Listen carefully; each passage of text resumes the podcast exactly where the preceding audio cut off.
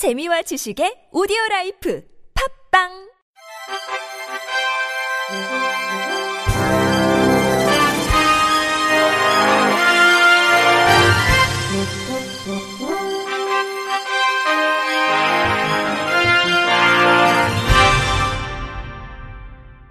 청취자 여러분 안녕하십니까? 6월 25일 월요일 KBIC 뉴스입니다. 7월 1일부터 사회복지 분야 노동자에게 노동 중 휴식 시간 보장이 의무화되며 보건당국이 돌봄 공백 최소화에 나섰지만 당분간 혼란이 불가피할 전망입니다.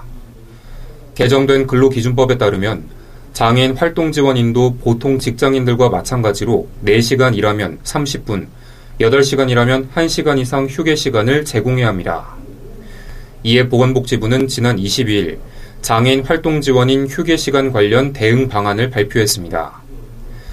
우선 제도 시행에 따른 혼란을 줄이기 위해 6개월간 계도 기간을 두고 단속 처벌보다 지도와 안내에 집중할 방침입니다.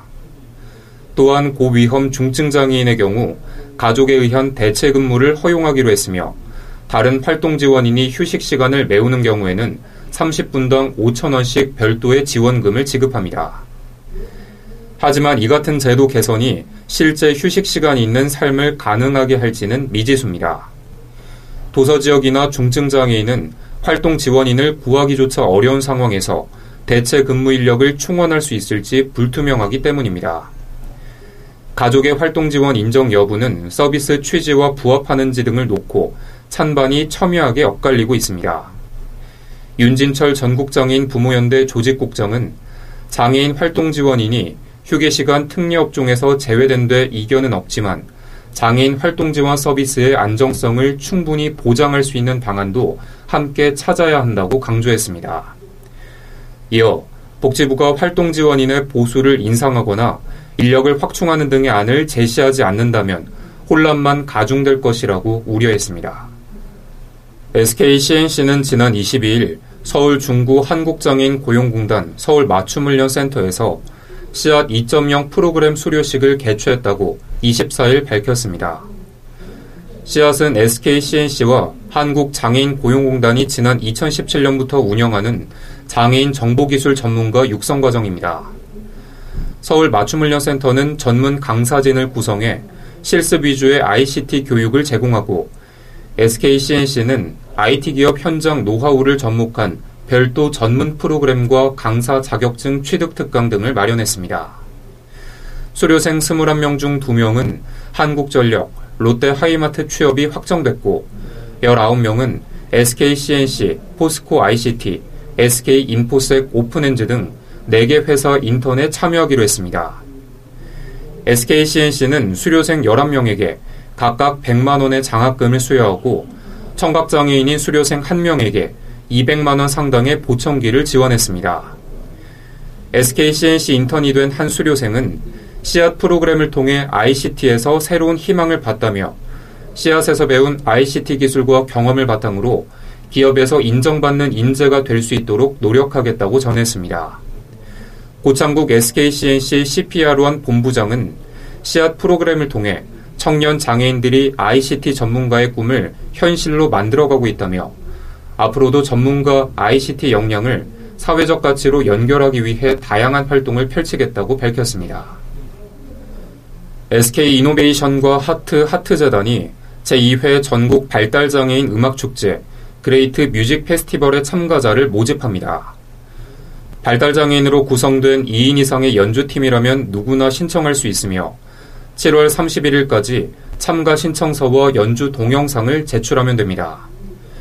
본선과 결선 대회는 각각 오는 10월 26일 오전과 오후에 서울 광진구 자양동에 위치한 건국대학교 세천년관 대강당에서 치러질 예정입니다. 우승팀에게는 최대 1천만 원의 상금과 연간 다양한 연주 기회가 제공됩니다.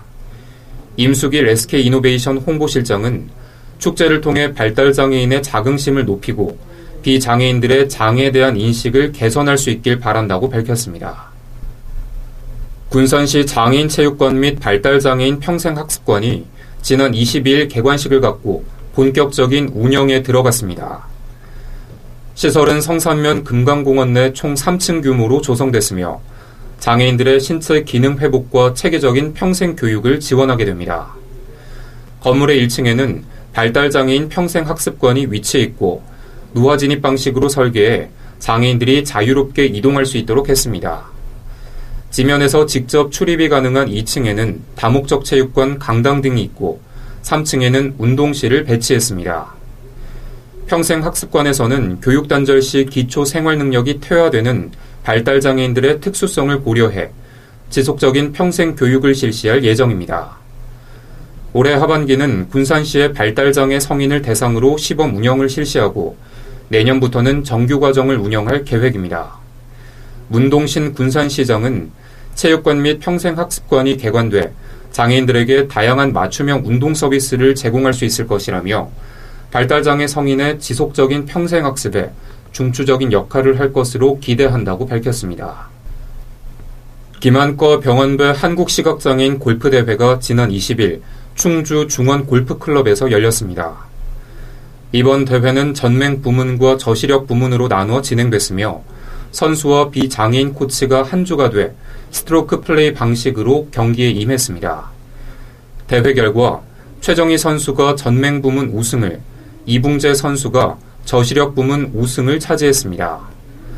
최정희 선수는 시각장애인을 대상으로 하는 큰 골프 대회는 드문데 이런 기회를 만들어줘서 행복했다며 다른 시각장애인들도 뭐든지 하면 된다는 생각을 갖고 매사에 임하면 이처럼 좋은 결과가 있을 것으로 믿는다고 소감을 전했습니다.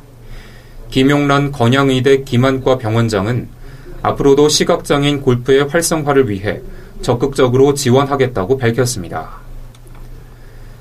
인천시에 위치한 수봉도서관이 지역 주민과 도서관이 함께 만든 묵 점자 책과 음성 자료를 국립장애인 도서관에 전달했습니다. 이번에 만든 도서는 수봉 도서관 낭독 동아리 낭낭클럽에서 새롭게 만든 창작 동화책을 비롯한 영상 동화 3편입니다. 이 자료는 수봉도서관 홈페이지와 페이스북을 통해 영상으로 제공됐던 콘텐츠를 책자로 만들고 점자 스티커를 붙여 완성했습니다. 음성 자료는 낭랑클럽 회원들이 직접 녹음했고 옥년 여자고등학교 미술부 학생들이 그림을 그려 영상 동화를 완성했습니다.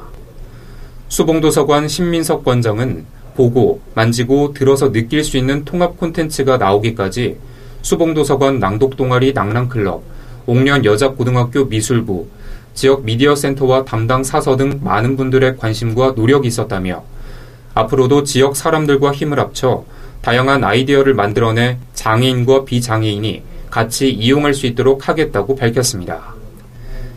끝으로 날씨입니다. 내일은 장마가 시작되며 전국에 많은 비가 내리겠습니다. 많은 곳은 200mm 이상 내리는 지역이 있겠습니다. 새벽에 전남 해안부터 비가 내리기 시작해 전국 대부분 지역으로 확대되겠습니다. 26일부터 27일까지 예상 강수량은 충청도 남부지방 80에서 150mm, 서울, 경기도 강원 영서 30에서 80mm, 강원 영동, 제주도 10에서 50mm입니다. 아침 최저 기온은 19도에서 23도, 낮 최고 기온은 22도에서 30도로 예보됐습니다. 미세먼지 농도는 전권역이 좋음 또는 보통 수준을 보이겠습니다. 당분간 서해상에서는 짙은 안개가 끼겠습니다. 대부분 해상에 바람이 강하게 불고 물결이 높게 일겠습니다. 바다의 물결은 서해 앞바다 0.5에서 2m, 남해 앞바다 0.5에서 1.5m, 동해 앞바다 0.5에서 2.5m로 일겠습니다. 이상으로 6월 25일 월요일 KBIC 뉴스를 마칩니다. 지금까지 제작의 안재영, 진행의 김규환이었습니다. 고맙습니다. KBIC